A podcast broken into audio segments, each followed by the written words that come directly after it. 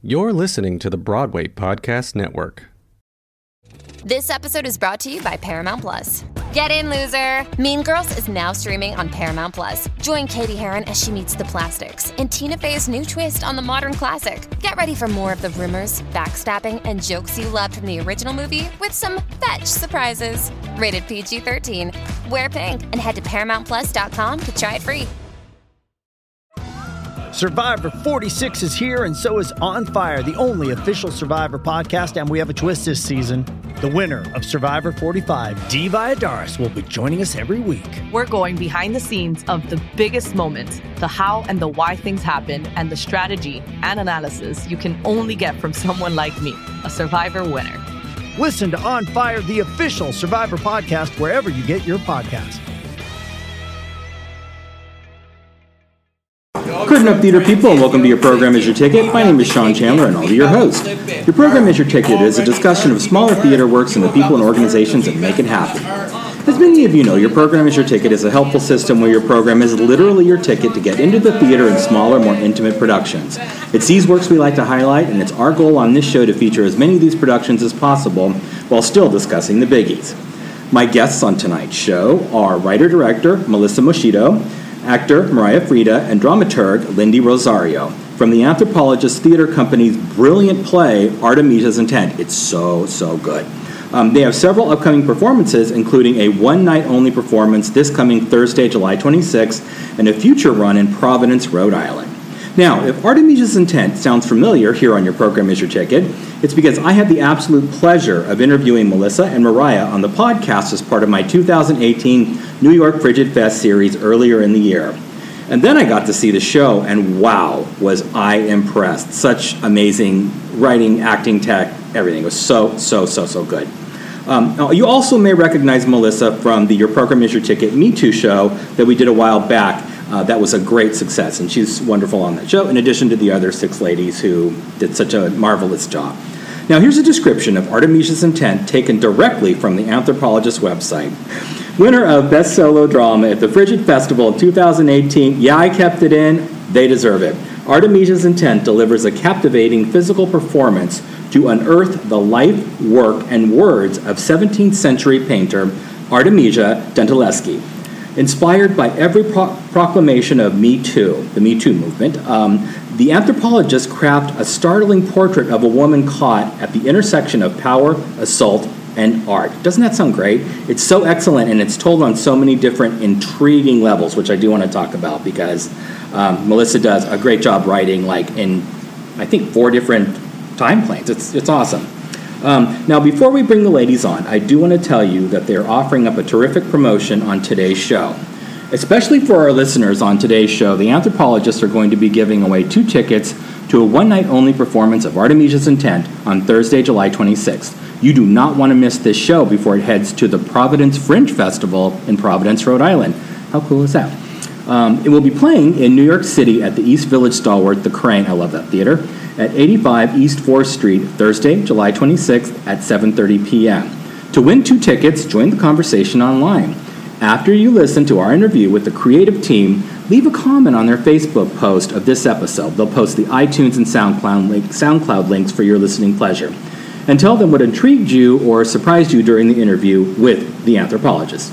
The lucky winner will be chosen at random by Monday, July 23rd, 2018 at 10 o'clock a.m. How awesome is that? Free tickets to a marvelous show. But you should still go on and buy tickets too. You know, always go on and buy tickets. Support theater, please, please, please. Now, before I go any further, let's go ahead and bring these ladies on. Hello, creative team of Artemisia's Intent, and welcome to your program Is Your Ticket. Hello. Hi. Hello. Thanks for having us. I've missed you. I know. I have. I've missed you, and, and Lindy, it's nice to meet you. Nice to meet you. Oh. But it's nice that we get to hear your voice Ah. with every the release of every new podcast. I've really been enjoying them. How do you not love this lady right here? oh my gosh, she's, she's such a great supporter of your program, Is Your Ticket.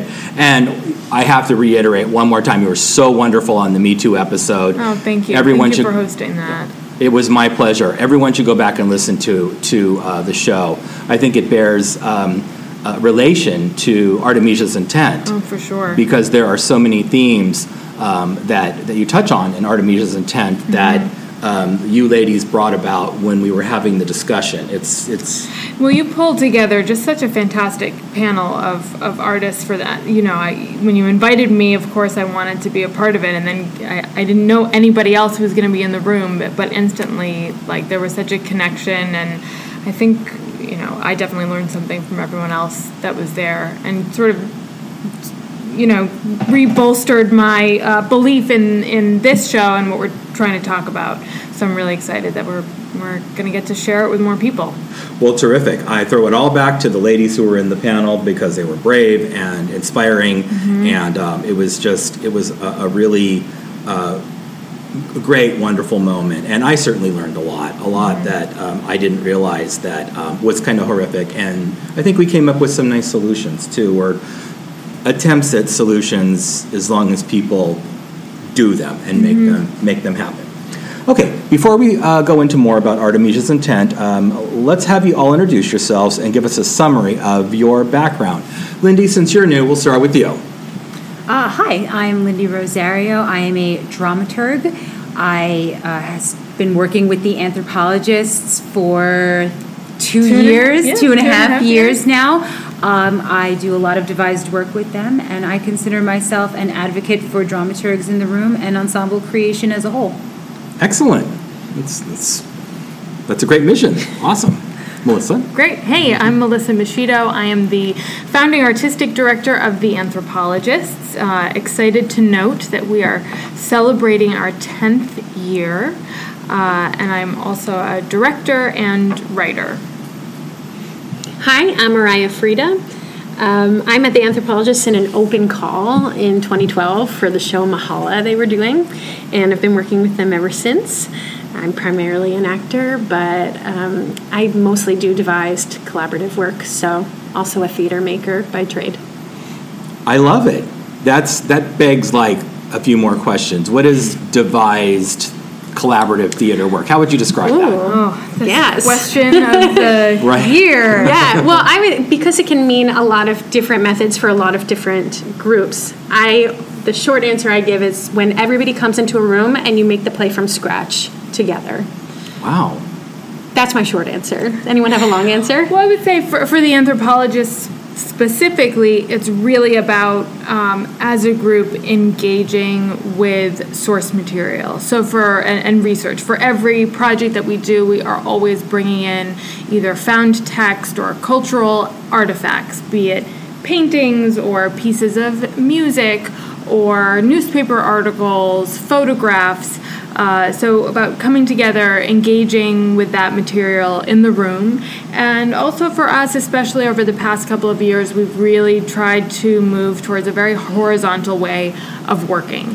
So that, especially during this first uh, investigative phase, you know, we invite Lindy to sort of take off her dramaturg hat, if you will, and Mariah to take off her performer hat, and, and, and everyone sort of put their primary discipline to the side so that we can all be creators on, on an equal plane. So uh, that's especially true of the creative process for this show, but dramaturg can be performer, set designer can be dramaturg, actor can be set designer, director can be performer.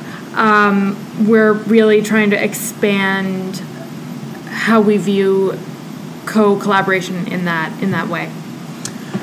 That's great um, because, like, I, I'm a writer in addition to doing this show, and I wrote a musical that uh, ran in Chicago earlier this year. And I remember when I was in the rehearsal room, it was like I'm there to solve a writing issue, and that's it. Um, and anything else, I really I didn't say anything about. Um, so which is which is a little frustrating as a writer, I think sometimes because of the fact that um, you know exactly what you've envisioned. Um, so that's that's really nice, and it um, with with no shade to the production of what I just did. It was a, it was a tough show, but um, is that seems like it's a bit of a removal of the ego. You take the ego out Oh, yeah. of it. Yeah, I, well, I mean, I would say that we we do um, try to hold a lot of uh, joyful funerals. I did not coin that phrase. I forget who said that, but it's just such a lovely thing where, you know, it's like we're putting out ideas and we want everyone to be passionate about the ideas we're putting out. And then sometimes you're like, oh, that's that actually belongs to another show. Or, oh, such a great idea. It's not working in this context.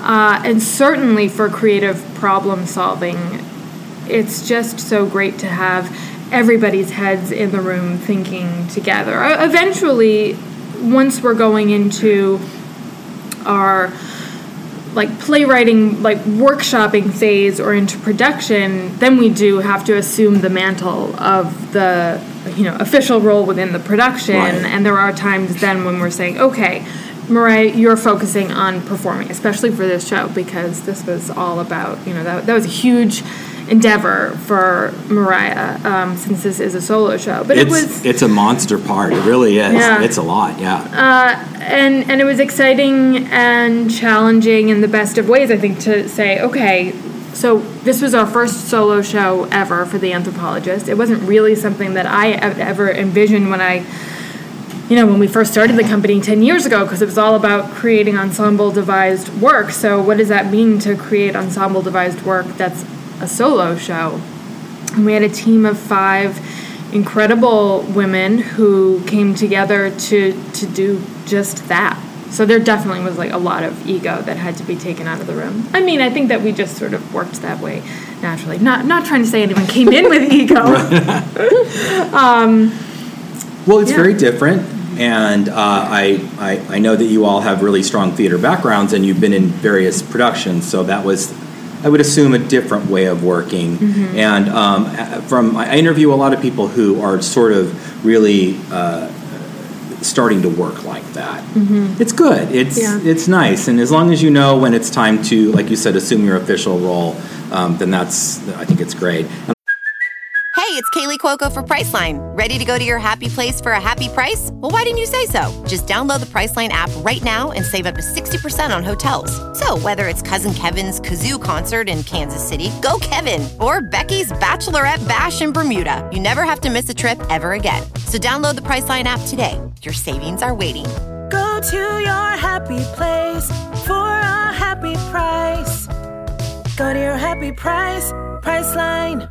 And I love Happy Funerals. That's like a great epilogue epilogue to Kill Your Darlings. Yeah. Yeah. Ugh. And Well, and you know, that's exactly what we did when we got back into the rehearsal room after our Frigid run, which, you know, we were so thrilled with the audiences that we uh, were able to share the show with at Frigid. Um, and they were just, it was an amazing home to bring this show to life in. And so we were excited about the reception. And then when we said, okay, we have something here. This is a story that we need to keep telling. Where, where else can we take it? So we started applying to different fringe festivals. Uh, so when we got into Providence, we said, okay, we're, we're going to do it. And Erez from Horse Trade, from Frigid, said, yeah, come on back. We'll do a send off show. Uh, Erez thanks- is awesome. Oh, he's Yeah, amazing. best. he's just He been a, Cool a, a huge, huge support for us and for so many artists, and just you know creating a home for really exciting, uh, unique stuff to happen. Uh, thanks to we have we just concluded a residency at Abrons Art Center down on Grand Street in Lower East Side, which was a huge gift. Uh, it was it was nice to start our residency by delving into this show and, and come back and, and finish it a little bit of a full circle moment. But yeah, it was nice to go back into rehearsal there and say, okay, yeah, we, we, we created a really compelling show in a short period of time because this was the fastest we had ever put a show together. Um, what do we need to fix? Let's go back in there. Like, what? Why did we make this decision? Oh, because it was tech that day and we had to freeze the show. Sure. You know, uh, the performance was in two days and Mariah needed to have a, you know, frozen script. Why not? That's important. yeah, totally. I mean, yeah, we Mariah was kind of flying by the seat of her pants, and Yeah. and, uh, you you embraced that. You really did. Um, so it was really awesome to go back in the room and say and, and shape things, and we did make some some cuts and changes to the script, all just to, to really tighten things up and and further serve the message of the. I kind of feel script. something that was pretty remarkable was that the audience feedback and what we were feeling was all really on the same page with as far as the changes we made. I, I felt like we, you know, the the things that we ended up having to take out or tweak, we were all really mm-hmm. committed to. It, it, it felt clear and Yeah, well, we all shared our the feedback that we had received from the audience during our frigid run, and and shared that with the room. It was like, okay, well, how can we address that question, Mark? You know, we our work thrives on questions, but we want to ask questions of the audience about like, you know, why is the world constructed in this way, and what can we do about it? Not.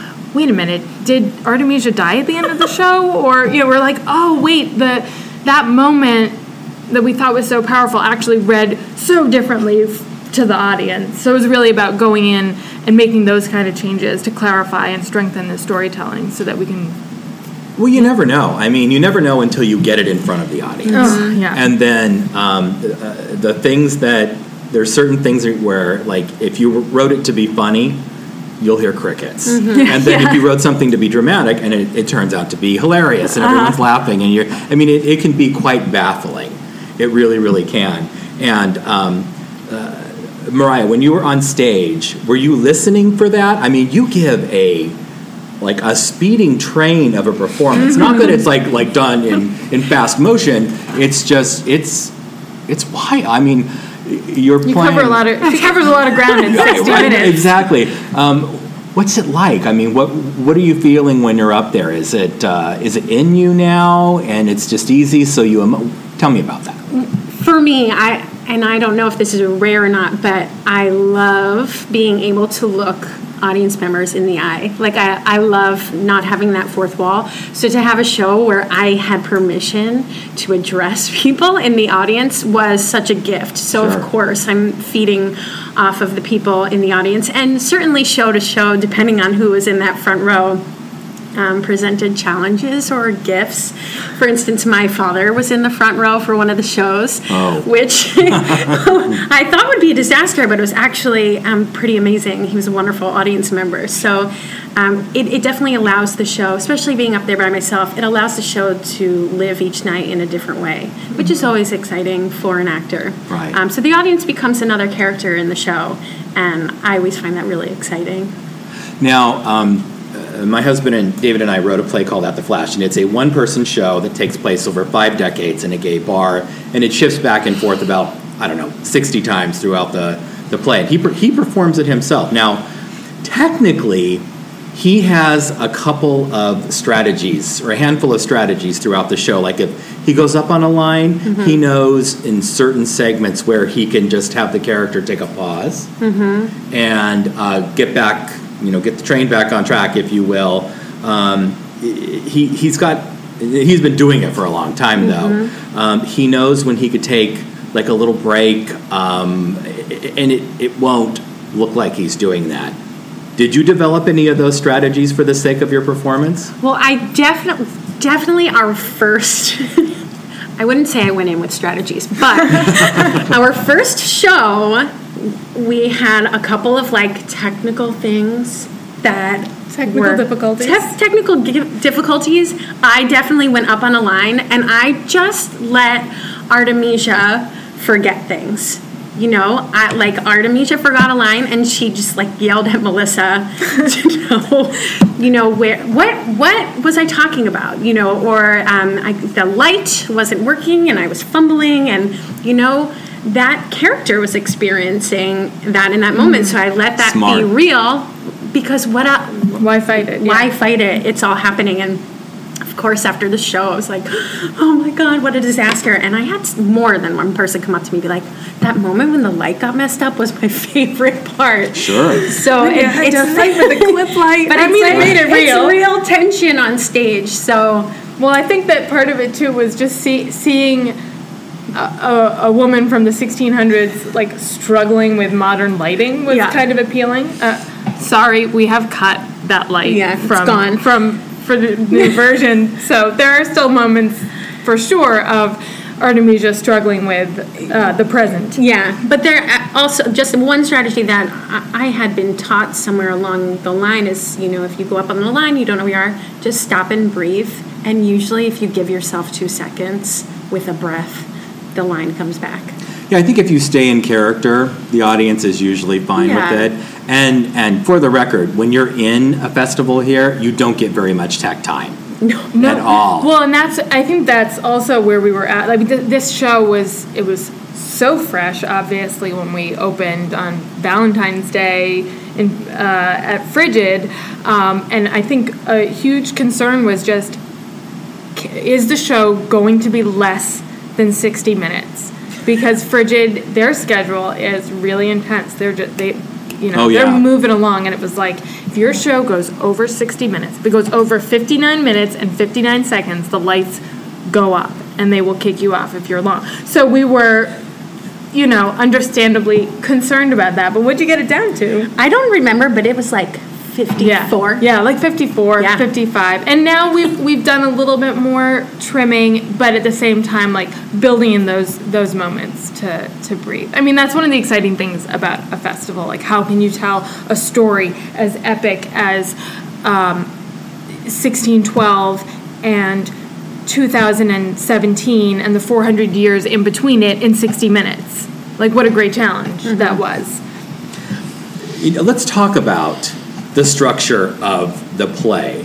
Um, I, I recall rem- thinking that it it takes place. I want to. Well, I don't want to give away any spoilers, but it takes place in a multitude of of times with many different characters, and um, I just remember being absolutely. I thought it was thrilling the way that you're constantly going back and forth within these time frames. I'm one of those writers who likes kind of like playing with the time space continuum. I think it's cool. And I also think that with theater, as opposed to a movie where, you know, you're going and you kind of like, they're kind of like spe- spoon feeding you the plot. With, with theater, I think you need to give the audience a bit of a riddle in the beginning to engage them. But what, Yeah. what's going on here? Um, how, how did you come up with that idea for Artemisia's intent? Did it originally start as all of those various levels? Well, uh, not necessarily. That that was really part of the the creative process. And and Lindy, you want to hop in? Well, yeah, about that? I, I think that was um, that came in as part of the dramaturgy, as part of the research sharing that we all did, Mm-hmm. and something that we all found really, unfortunately, very shocking but very fascinating was how little had changed in so many of the trial transcripts of uh, a trial for an assault that happened in 1612 versus a trial for an assault that happened in 2016. The questions were almost identical, and like that was Ugh. something that was excre- those lines of connection that we just kept drawing from Artemisia and her life story to all of the um, experiences and and unfortunately a lot of the Well, just to, to jump in for Yeah, one yeah, second to back up a little bit. So initially, it was January 2016 when I first heard about an, an exhibit that was happening in Rome of Artemisia's work. And I'd never heard of her as an artist, had never seen her paintings before. Then I saw them online, and, and they're so gripping and graphic, graphic and dynamic and absolutely gorgeous. Um, but I had never seen them before, or I didn't remember ever learning about them. So naturally, I emailed Mariah and was like, "What are you doing? You know, in to in March? Like, you want to go to Italy?" Hello, it is Ryan, and I was on a flight the other day playing one of my favorite social spin slot games on chumbacasino.com. I looked over the person sitting next to me, and you know what they were doing? They were also playing Chumba Casino. Coincidence? I think not. Everybody's loving having fun with it. Chumba Casino is home to hundreds of casino style games that you can play for free anytime, anywhere, even at 30,000 feet. So sign up now at chumbacasino.com to claim your free welcome bonus. That's chumbacasino.com and live the Chumba life. No purchase necessary. Group. Void prohibited by law. See terms and conditions. 18 plus. and I started researching plane tickets, and sadly, that trip did not come to fruition. But we are available to go on tour um, if anyone in Italy wants us. Oh, Um, that would be so. Oh my awesome gosh, that'd be amazing. Well, take the it show is there. it is a goal of mine to bring the show to every city in which an actual painting of Artemisia's resides. So we're going to start based in the U.S., but we have our sights set on international. She's such a producer, isn't she? Wow, that's a that's a Well, producer just- talking right there. That's and- great. But I want to, you know, it is thrilling to think about uh, sharing this story, you know, beyond New York City and and relating with different audiences. So so we learned about her paintings and then read uh, just a snippet of her biography that as a young woman, as a, a student of her father's, who was a painter, uh, her father had hired a tutor to teach her perspective, like sort of landscape painting, uh, and the tutor raped her.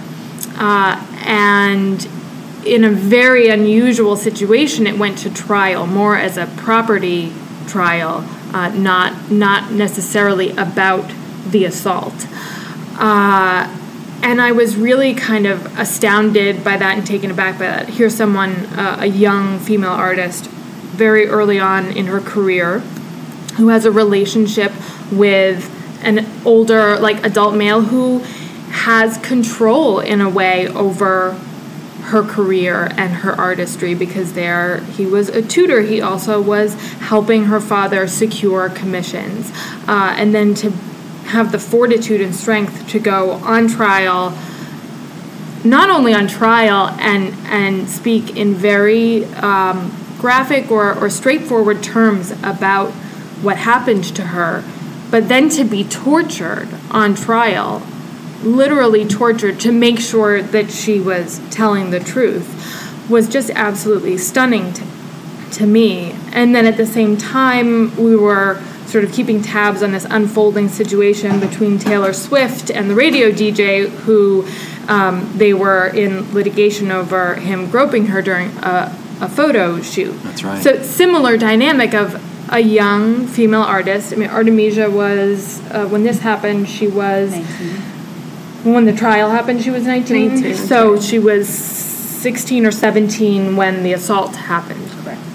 So now to like look at a young musician like Taylor Swift, who was popular at the time, but here's a DJ who's um, you know, crossing the line, assaulting her, someone who has control over her music, where it's played, how often it's played, how much radio time she's going to get.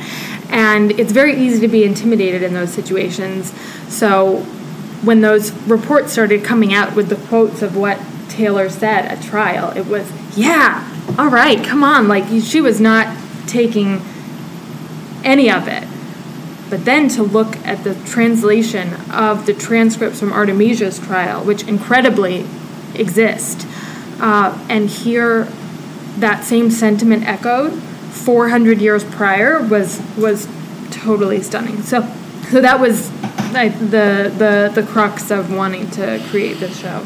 Now, Lindy, as dramaturg, um, I think oftentimes the dramaturgs are the ones who have to um, initially face the truth about what's what's going on with the, with the content of the show. You're researching. You're looking at all the history. Um, was there anything in particular that stood out to you that was absolutely shocking? Um, I mean, I know the whole entire situation is shocking, but do you have a moment that you recall where you were just like, "Whoa"? Um, I well, you're right. All of it was shocking. Unfortunately, though, not at all surprising. Ah. However, um, but something that I did find really fascinating, sort of, and you're right. As a dramaturg, you do kind of have to take a step back and see the larger world view of everything that's happening. At the time of Artemisia's trial, I started doing some some research on how women were being treated all around the world at that time, Ah. and turns out that those were the same years that the Salem witch trials were happening, and that was something that I brought up to Melissa. I was like, well. Even in a time of no social media, of no technology, where there's really very limited information across countries and, and continents, you're seeing uh, assaults happening on women that are not happening in a vacuum, that are all over the Wow. world, and the disbelief of women and the way that the systems that are in place to oppress them and, and restrict them and limit their communication or, or their expression, agency, exactly. Um, it was happening in in this continent. It was happening all over Europe. It was happening in worldwide mm-hmm. to the point where you had to start recognizing that there was something happening in the collective unconscious of of the time that was fueling this cultural narrative of women are to be disbelieved. Uh-huh. Women are, are are to be oppressed. Women are to be repressed. And so that was something like when i read that i started I started picturing Salem, Massachusetts. I started picturing places that I've been to and I know of, and I have been to Italy, and I and I I've seen a lot of these these locations where she existed and worked and, and participated as a member of society and ultimately shunned as as a member of that society. And so it really that really did sort of blow open the larger worldview of what we're trying to take on. Mm-hmm. And I think that really fueled um, the scope of the project for Yeah. me specifically. I, I think you know, it was five women that we were all together. Aside from the three of us, there was uh, Brianna Kalich, who's a company member, uh, primarily a performer, but joined this process as a deviser and co-creator. And Irina Kureva, who is our visual designer, so she did costumes and set. If you were here earlier in rehearsal, you would have seen her just sort of like magically. She had like a little workshop set up over in the corner, and just like all these like amazing details I felt adding onto the, the costumes. I yeah, she did. did a, a, an amazing job. But so it was the five of us together creating this. I think we all felt a very strong. I know we all felt a strong personal connection, whether it was to Artemisia's story, um, her particular circumstance, or just things that we were talking about as like what are the what are the roles that are available to women to perform today? What are the the roles that are available to female directors, to female artists, dramaturgs? You know, what what's available to us in contemporary culture? That was another sort of touchstone for us. But then zooming back to your point, Lindy, and looking at the the systems that are in place um, that that aren't personal, that are very systemic and structural. So we were already in the brainstorming process and collecting research when uh, the the Me Too movement exploded in fall of 2017. Um, so it very much informed the creative process, but you know, one of the exciting things I think about the show is drawing that line between from 2017 to the 1600s back to biblical times and breaking it all down to sort of see these stories replicated over and over again. And now we're asking, okay, now what? We can see it. We should all be able to see it really clearly. Now where do we go? It's wonderful discussing the philosophy behind the show. It really is. I'm, I'm so glad that we had this opportunity. We do have to wrap up, but before we do, we, we do, can you give our listeners your social media information and give us all the information on the upcoming productions of Artemisia's Intent? Yeah, definitely. Well, if you are curious about getting a more detailed look at the research uh, and source material that we use to create the play, I invite you to visit our website, www.theanthropologists.org. Uh, if you go to our list of shows and click on Artemisia's Intent, you'll see on the sidebar all kinds of info, including Investigate. So you can click on that and take a look at the research, the paintings that we used um, that really inspired most of the scenes, and and just dig a little bit deeper. You can visit us on Facebook and Instagram at The Anthropologists or on Twitter at Anthro Theater. That's theater with an R E. Uh, Thank you. yeah, and uh, of course, you can see Mariah on July 26th at the Kraine at 7:30 p.m. And then we're very excited to be um, taking the show on the road for the first time to the fifth annual Providence Fringe Festival. We will be there July 31st and August 1st. So tell everyone you know who's ever been to Providence to please come see the show. We'll be at the Wilbury Theater Group there. Um, so all that information is all over the internet, all over our website, and we will have another performance engagement in the future, but we haven't announced it. So you should totally go on our website and then sign up to be on our email list or become a fan of our Facebook page so you can get all the news first. Yeah. Excellent. Did I did I miss anything? Any other pertinent details? That's it. Wow. Uh, this has been a great conversation, and the show, as someone who saw it and saw an iteration of it eight months ago, um, I, I loved it. I thought it was so amazing, and I encourage everyone to go and see this performance. And if you're in Providence, make sure you go see the run that you're doing in the uh, the Providence uh, Festival. I it's just it's just it's so great. I was so impressed with the with the writing and the acting and it's amazing. So thank you for being with us. And I feel weird giving these titles because I feel like I should say you all do everything. um, so thank you for, but I will give the titles Okay. for being with us. Writer director Melissa Moschitto, actor Mariah Freda, and dramaturg Lindy Rosario from The Anthropologist, Artemisia's Intent, and break legs, break Thank figurative you. legs. I think it's just going to be so wonderful, and I know that this is just the second phase of the beginning. Let's just call it that. I love of it. your show. It's just, just, just fabulous. Thank you. Well, folks, the proverbial 11 o'clock number has been sung and the vows have been taken, so it's time to lower the curtain. Once again, thanks a big thanks to the creative team of Artemisia's Intent. They were sensational. And again, don't forget to go to the Anthropologist Facebook page after you listen to this episode of Your Program is Your Ticket and share what intrigued or surprised you, and you just may win two free tickets to the July 26th one night only performance here at the Kraine in New York City. As for as far as I am concerned, you can find more episodes of Your Program Is Your Ticket at Facebook.com. Your Program Is Your Ticket. I'm on Twitter at, at Program Ticket. The website is yourprogramisyourticket.com. How convenient is that? Uh, quick thanks to North Coast NYC, the hip hop improv theater ensemble that does my intro and outro music. You might be hearing them right now. If not, you will very soon. Uh, your program is your ticket is on iTunes and SoundCloud. Rate me and write me a review. Subscribe. That all helps with my profile, I really appreciate it. Folks, take a little time to see a show this week, and don't forget to give a smaller show some love. There's lots of theater gems out there. Until our next show, good night, theater people, and Hey, it's Leslie Odom Jr. here on the Broadway Podcast Network to tell you about the Rise Theater Directory, a program of Maestra Music. Rise is a national online resource designed to connect and empower backstage and administrative and creative theater professionals from underrepresented backgrounds. If you work or aspire to work in the theater community, this can help you find your next project. And if you hire theater professionals, search the Rise Theater Directory to find your next team. Create your profile now and get more information by visiting risetheater.org. That's theater with an R E R I S E T H E A T R E dot org because only together we rise. Hi, y'all. This is Kristin Chenoweth. Hi, I'm Gloria Estefan. This is Sara Bareilles.